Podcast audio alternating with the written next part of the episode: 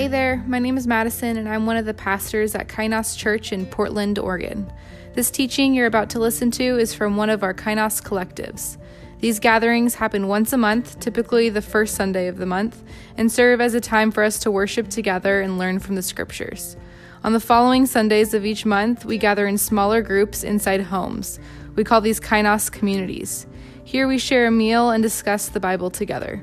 For more information about Kainos, feel free to visit kainospdx.org. The hope of Kainos Church is that we are people finding fresh and fulfilled life in Jesus. Uh, my name is Jake. I am one of the pastors here at Kainos, and my wife Madison earlier said that she is so glad to be with you on this day in this place. And she mentioned she's wearing a shirt that looks like an Easter egg. Uh, I woke up this morning with a zit on my face that's about the size of an Easter egg, so uh, that wasn't the most fun thing. But other than that, this has been an amazing morning. I am so thankful to be with you. You know, listening to these stories from the Votas, from Rob, stories of disappointment and hope stories of sorrow and joy, loss and new life. They remind me of where I was two years ago on this day, Easter of 2020. COVID was brand new in the United States, and like every one of you, it had flipped my world upside down. My wife Madison's employer had just closed down. I was working as a substitute teacher, and unfortunately, you don't get paid for being a substitute teacher when there's no classes to substitute for. We were filled with a level of confusion, worry, and anxiety that I'm sure many of you have felt at some point over these past two years. And at the time, Madison and I, we were living up on Hayden Island in an apartment in North Portland. And in this apartment complex, we had some awesome neighbors. One of them was an older woman named Sarah. Sarah is an eccentric, lively woman who can talk to you for hours about literally any subject. She has the energy of a child, even though she is in her 70s. When we first met Sarah in our apartment, we also got to know her husband, Joe. Joe was a veteran of the U.S. military who had a big mustache and an even bigger smile. But a few weeks before Easter, we noticed that Sarah, who uses a walker to get from place to place, she was walking their dog alone. I started talking with her, and heartbreakingly, her husband Joe had just passed away days before COVID had flipped our whole world upside down. She had been in her apartment alone, grieving his loss all by herself. And over these next few weeks, while I was processing my own confusion, my own doubt, my own grief, I experienced Easter in a brand new way through my neighbor Sarah. On Easter Sunday 2020, Madison, Sarah, and I, we participated in an online Easter service, which was new in and of itself. But then we got together for a potluck meal, sitting six feet apart. Being with Sarah as she processed her grief, the loss of her husband, living alone, it brought tears to my eyes. But what has stuck so vividly in my mind all these years later is the memory of how deeply she believed a new life was awaiting both her and Joe, her husband. Her grief was real and palpable, but a living expression of what the Bible says in 1 Thessalonians 4:13. This is what it says. We don't have to mourn as if we have no hope, since we believe that Jesus died and rose. So we also believe that God will bring with him those who have died in Jesus. You see, Sarah believed that the life and the death and the resurrection of Jesus changed everything. She believed that the promise of Easter was an invitation to experience fresh life. And she believed that death was not the end of Jesus' story. It was not the end of Joe's story or her story, and it did not have to be the end of our story either.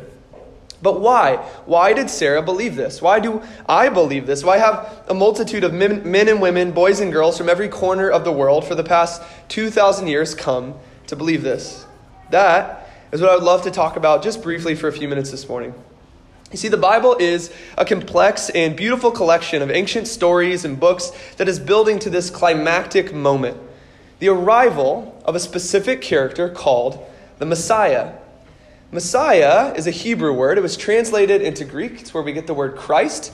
And in English, it most literally means Savior. And for thousands of years, the Jewish people believed that the Messiah was coming to save them.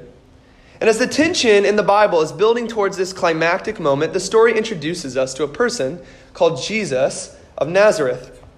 Nazareth was not a fancy town, it was not the capital. There was a saying in the day what good can come from Nazareth?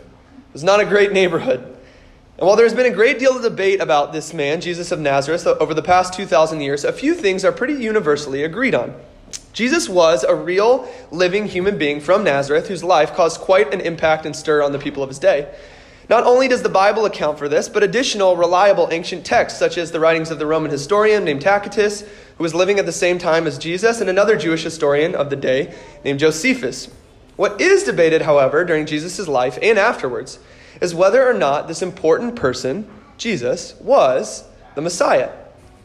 This past Sunday, in our Kainos communities, in our house churches, we discussed the story known as the triumphal entry, where Jesus came to the city of Jerusalem for the Jewish religious holiday known as Passover. The Passover was, and still is, the most important week of the year to the Jewish people. It just started on Friday because it's the time in which they remember every year how God had saved them when they were slaves in the land of Egypt. And throughout this week long celebration of the Passover, Jesus picked up on that message of God saving us and he shared how that was exactly his mission. Jesus had come to save humanity from sin and death. And two of the many people who spent that week with Jesus listening to him were named Simon Peter and Mary of Magdala. Simon Peter was one of Jesus' disciples, or what we would now call a student, who had previously worked as a fisherman in a small Jewish town called Capernaum. It's likely that Peter was a fisherman because he was not educated or skilled enough to work a more well paying job. And one morning, while he was on the job, he had just had an unsuccessful night of fishing. Peter met Jesus of Nazareth. As he pulled in ashore, this man Jesus told him to throw out his net one more time, which I can imagine being a little frustrating after you've just spent about 12 hours not catching a single fish. But despite his earlier lack of success, Peter does it. And to his surprise, he catches so many fish that the net he was using to catch the fish started to rip. As Peter watched on this miracle in shock and wonder, Jesus invited Peter to come and follow him, become one of his students. And you better believe that the moment Jesus asked, Peter jumped at that opportunity. Becoming the student of a rabbi was a much better life than being a fisherman. So Peter was all in. And Peter was really an all in type of dude. He was passionate, a natural leader who wore his heart on his sleeve. In fact, on the night that Jesus was eating the Passover meal with his friends, which Justin was talking about a little bit ago, the passage that we now refer to as the Last Supper or communion, Jesus shared how he was about to be betrayed before that very night was over. When Peter hears this, he immediately jumps up and promises, Jesus, I will follow you anywhere you go, no matter the cost, no matter the circumstances, even if it leads to death. Now, Mary Magdala, on the other hand, was quite different from Peter. She was also from a small, seemingly insignificant town on the western shores of the Sea of Galilee.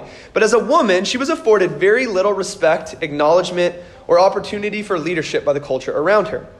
Because of this patriarchal culture, it was extremely unlikely, maybe even non existent, to find women being given the chance to become disciples of a rabbi or a teacher. But that is exactly what Jesus did.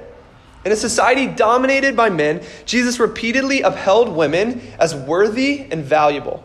Mary became one of Jesus' earliest followers, along with other women like Joanna of Chuza, Susanna, Salome, Martha, and other women named Mary. Mary was a very common name in those days. In addition to following Jesus, these brave women also helped provide financially for Jesus' ministry. Pause for a moment and imagine with me the amount of hope and belief that these two and many others had invested into Jesus. You see, they had left their entire lives to follow him. They left behind comfort, security, and everything familiar. It was their deeply held hope that Jesus was indeed the Messiah, the Savior, and in, do, in being so, that he would deliver them from the oppressive Roman Empire, which dominated the Jews of these days. They were hoping that Jesus' entrance into Jerusalem during Passover of all weeks was the beginning of a new story where Rome would be overthrown and they would return to power. So when this moment comes where Jesus is arrested and he doesn't fight it, and he's handed over to the Roman military, you can imagine how crushed Peter and Mary would have been. The Gospel of Mark tells us that while Jesus was on trial, Peter was standing in a courtyard, kind of like a little area right outside here, he was standing outside the building, frightened, and listening to see what would happen to his friend, the man that he thought was the Messiah. And Mark's gospel tells us this. While Peter was below in the courtyard, one of the servant girls of the high priest came by. She saw that Peter was standing around a fire, warming himself, a bit like I was needing to do this morning. She looked closely at him. You were with that Nazarene Jesus, she said. But Peter denied it. I don't know or understand what you're talking about, he said, and he went out into the entryway. When the servant girl saw him there, she said again to those standing around, This fellow is one of them. Again, Peter denied it. After a little while, those standing near to Peter said, Surely you are one of them, for you are a Galilean. And Peter began to call down curses, and he swore to them, I don't know this man that you're talking about. Immediately, the rooster crowed. And Peter remembered the words Jesus had spoken to him Before the rooster crows and this night is over, you will disown me three times. And Peter broke down and wept. Overcome by fear and disappointment in what was transpiring, Peter gave up. He disowned Jesus. And upon realizing what he had done, he broke down because I imagine that he was filled with shame and guilt. Mary, on the other hand, could not look away as she was overcome with grief and heartbreak. The Gospel of John tells us that when the soldiers crucified Jesus, they took his clothes, dividing them into four shares, one for each of them, with the undergarment remaining. They're embarrassing Jesus. And near the cross of Jesus stood his mother, his mother's sister, and Mary Magdalene. You see, friends, we all experience grief in different ways. While Peter couldn't find the courage to stand by his friend as he was killed, Mary could not find the strength to look away. And as Jesus took his very last breaths and died, this process of grief continued for his friends. Peter and many of the other disciples actually went into hiding, afraid of being considered an accomplice to a man who had just been given the death penalty. But Mary cannot think of doing anything but mourning Jesus' loss. Mark's gospel tells us that a follower of Jesus named Joseph of Arimathea bought some linen cloth, took the body of Jesus down off the cross, wrapped it in the linen, and placed it in a tomb cut out of rock. Then he rolled a stone against the entrance of the tomb, and Mary Magdalene and Mary, the mother of Joseph, saw where he was laid. Think with me for a moment. Imagine with me what it must have felt like to be Peter or Mary, to wake up on Saturday and realize that this had not been a dream. Jesus, your friend, your teacher, your rabbi, the person that you had entrusted your entire life to, have been brutally and unjustly murdered. Where could you go from here? Where could you turn to find hope? I think about what Rob said. Even in these moments, the hope that we have in our faith or whatnot is so put into question, it feels like, what is even the point of life? And you see, friends, I don't think that these emotions are only things that Peter or Mary felt 2,000 years ago. I think these are emotions that I have felt and you have felt hopelessness, loneliness, the heartbreaking loss of a loved one, the diagnosis of cancer, feelings of shame or guilt or inadequacy. Peter felt them. Mary of Magdala felt them. You see, this is what my friend Sarah felt in April of 2020. It's what Rob felt in his diagnosis. And I'm sure if you look at your own heart and your own life, you have experienced these things as well. But, friends, this was not the end of the story. While Friday and Saturday were filled with grief and loss, the greatest moment in human history was just around the corner on Sunday. Mark chapter 16 tells us this. When the Sabbath was over, Mary Magdalene, Mary the mother of James, and Salome brought spices so that they might go and anoint Jesus' body. Very early on the first day of the week, just after sunrise, they were on their way to the tomb, and they asked each other, Who's going to roll the stone away for the entrance of the tomb? But when they looked up, they saw that the stone, which was very large, had been rolled away. As they entered the tomb, they saw a young man dressed in a white robe sitting on the right side, and they were alarmed. Don't be alarmed, he said. You were looking for Jesus the Nazarene who was crucified. He has risen. He is not here. See the place where they laid him. Look. But go, tell his disciples and Peter he is going ahead of you into Galilee. There you will see him just as he told you. Now, did you catch that little note? Go tell his disciples and Peter. We'll come back to that in just a moment. But for now, imagine with me what Mary must have felt in this moment bewilderment, shock, confusion, doubt. What had happened to Jesus' body? John's gospel tells us this. So Mary came running to Peter and the other disciples, the one who Jesus loved, and said, Look, they have taken the Lord out of the tomb, and we don't know where they have put him. Notice that she doesn't believe what the man has said at first. He said, Hey, Jesus rose from the dead. She comes back to her friends and says, His body's gone. Someone stole it. So Peter and the other disciples started for the tomb. They go running, but the other disciple outran Peter and reached the tomb first. He bent over and looked in at the strips of linen, but did not go in. Then Simon Peter came along behind him, and he goes immediately in. Peter's just a bold guy. He's walking right in. He saw the strips of linen lying there, as well as the cloth that had been wrapped around Jesus' head. The cloth was still lying in its place, separate from the linen. And finally, the other disciple who reached the tomb first also went inside. He saw and believed.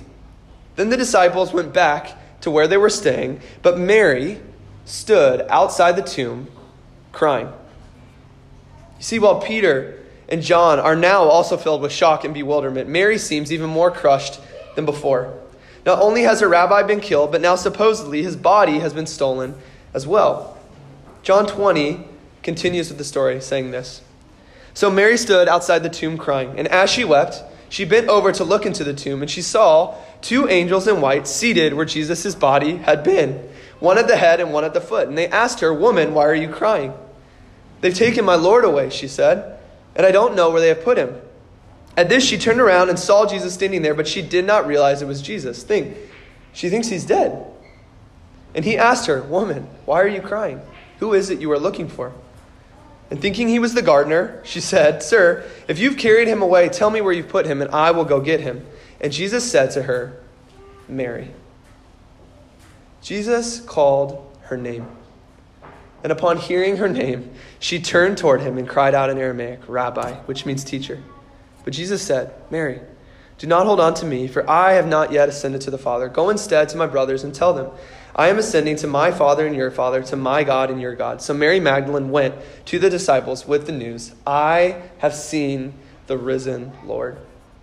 My friends, death was not the end of Jesus' story. And because it was not the end of Jesus' story, it was not the end of Mary's story either. Think about the significance of Jesus appearing to Mary before anyone else. In those days, a woman's testimony was not welcomed in a court of law, or really in their culture at large. In fact, one of the earliest historical accounts that we found of those who were opposed to Christianity tried to largely discredit the story of Jesus' resurrection because it was based on the testimony of, and I quote, a half frantic, emotional woman. but misogyny, being a part of their culture, would not stop Jesus. Neither would death. Jesus chose to reveal himself to Mary, a forgotten, overlooked woman, and tasked her with being the apostle to the apostles, the first person to share how the resurrection of Jesus had changed their whole life. What the Votas and Rob did this morning. That is what Mary did. She ran to her friends and proclaimed she had seen the risen Lord, Jesus, the Messiah. To Mary, Jesus' death and resurrection immediately changed everything. But what about for Simon Peter? John's gospel tells us that a few hours after seeing Mary of Magdala face to face, Jesus met with his other students, his other disciples, and he showed them that he had indeed risen from the grave. Certainly, you would think this would immediately change Peter's life too. But apparently, it didn't.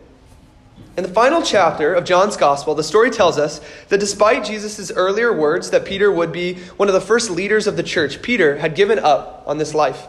He had returned to the Sea of Galilee the city in Capernaum where his journey had started. And you know what job he had taken up? Fisherman.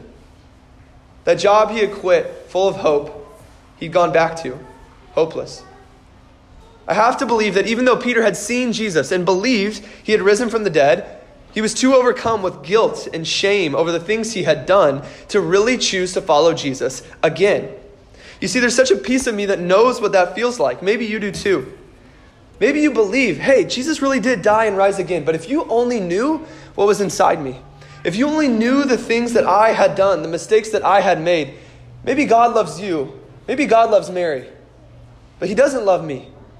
If so, you know what Peter felt like. But, friends, Jesus did not die and rise again for Peter or for us to have a story that is marked by shame or guilt.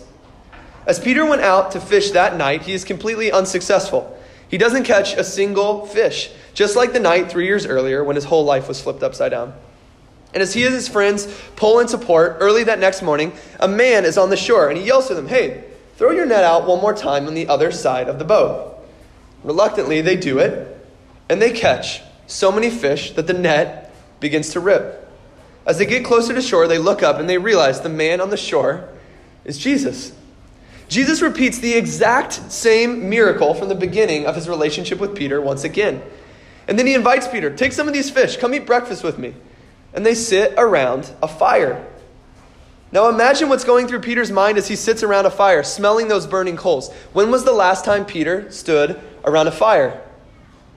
When Jesus was being led away and arrested, when he denied three times that he even knew Jesus. You know a smell that reminds you of somebody? Like, I smell this perfume and it reminds me of my grandmother to this day. She's passed away. When I smell that perfume, it just evokes memories of her. And I, I, can imagine Peter standing around that fire, and the memories are flooding back of the moment when he denied Jesus three times. It seems clear to me that Jesus is taking Peter back to all the moments in their story the good, the bad, and the ugly. And it's here that Jesus asked Peter the most important question. John chapter 21. When they finished eating, Jesus asked Peter, Simon Peter, son of John, do you love me? Simon Peter replied, Yes, Lord. You know that I love you. And Jesus said to him, Feed my lambs. Jesus asked a second time, Simon Peter, son of John, do you love me? Simon Peter replied, Yes, Lord, you know I love you. Jesus said to him, Take care of my sheep. And he asked a third time, Simon Peter, son of John, do you love me? And Peter was sad that Jesus asked a third time, Do you love me? And he replied, Lord, you know everything. You know that I love you. And Jesus said to him, Feed my sheep. And after saying this, Jesus said to Peter two words Follow me. Just as Peter had brought, just as Jesus had brought Peter back to the moment where he saw a miracle and the massive catch of fish, and he repeated it again, Jesus brings Peter back to a moment around a fire where a question is asked of Peter three times. But this time Jesus asks, Peter, how do you know me? Peter, do you love me? It's a resurrection story. I can imagine Peter's voice quivering as he says each time, Yes, Lord, you know I love you. And he must have been wondering if Jesus was setting him up to say, Well, you betrayed me, so now I'm going to betray you. But instead, Jesus simply responds with two things feed my sheep and follow me. Now, what the heck does Jesus mean by feed my sheep? Okay? In those days, one of the most common but low paying jobs in their culture was being a shepherd. And Jesus often used this as an analogy for what it meant to be like him. We are to love others the way a shepherd loves their sheep, being willing to put oneself in danger to protect their flock. He's showing Peter that Peter doesn't have to prove himself to anyone. Peter has been fully forgiven. The only thing Jesus is tasking Peter with doing is loving his neighbors, taking care of God's sheep. And then, just as he had three years before on the sea of the shore of Galilee, Jesus invites Peter again Follow me. These two simple words, which had changed Peter's life once before, are an invitation to new life once again. You see, Jesus didn't guilt trip Peter or anyone ever into following him. He never shamed anyone or bullied anyone into following him. He simply gave them an invitation. And friends, these two words are the same words I believe Jesus wants to speak to each one of us this Easter morning. Follow me. Maybe you have been a Christian for some time, but it's been a while since you really made space for God in your life. Maybe you feel guilt or shame for your past, like Peter. Friends, I believe that this morning Jesus wants to invite you to follow him again. Maybe you are hearing this story, and like Mary of Magdala, you are wondering what all of this means. You're filled with questions and curiosity about Jesus. And maybe, like Mary, you are coming to believe that Jesus' resurrection has changed everything. Maybe for the first time, you are hearing this invitation to follow Jesus, and you want to say yes. If you feel your heart resonating with any of these stories, whether it's Rob's or the Votas, my elderly friend Sarah, or the friends of Simon Peter or Mary of Magdala, we believe that that is one of the ways that God is working in our lives, the ways that He speaks to us today. I've never heard a voice from the sky. I hear God just in these little moments in my life where I feel a nudge in my heart. You see, we remember that just as Jesus invited men and women, young and old, rich and poor, fishermen and tax collectors to come and follow him, we believe that he invites all kinds of different people to follow him today, too. So if you feel that invitation, that tug on your heart to follow him today, for the first time or once again, we want to celebrate that with you. Underneath your seat, I feel like Oprah a little bit right now, underneath your seat. It's not keys to a new car, but underneath your seat is a little card and a pen. And if you are wanting to make a decision today to say yes to that invitation from Jesus, to choose to follow him, we want to invite you just to write that down and share it.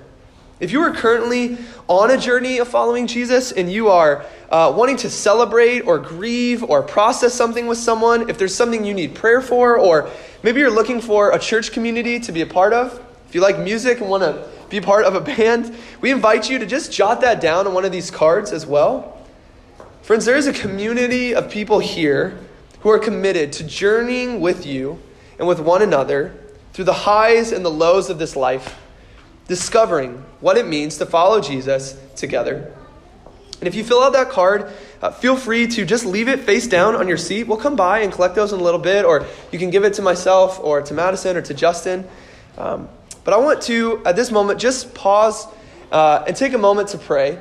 Uh, we're going to, after this, sing one more song, and then we're going to have a moment uh, of baptisms. So we're almost finished here. But if you will, just take a moment with me uh, and pray just before we, we sing this final song. Jesus, we thank you for the fact that death could not hold you. Death could not stop the mission that you were on, Jesus, to save us from our, our sin and our death. And Jesus, we celebrate that death was not the end of your story. Grief was not the end of your story. Loss was not the end of your story, Jesus. And because of your resurrection, because you rose from the grave, death and grief and loss doesn't have to be the end of our story either. Jesus, you are inviting us into new, fresh life. God, we thank you and we celebrate today the hope of that resurrection. And we pray this in your name, Jesus. Amen.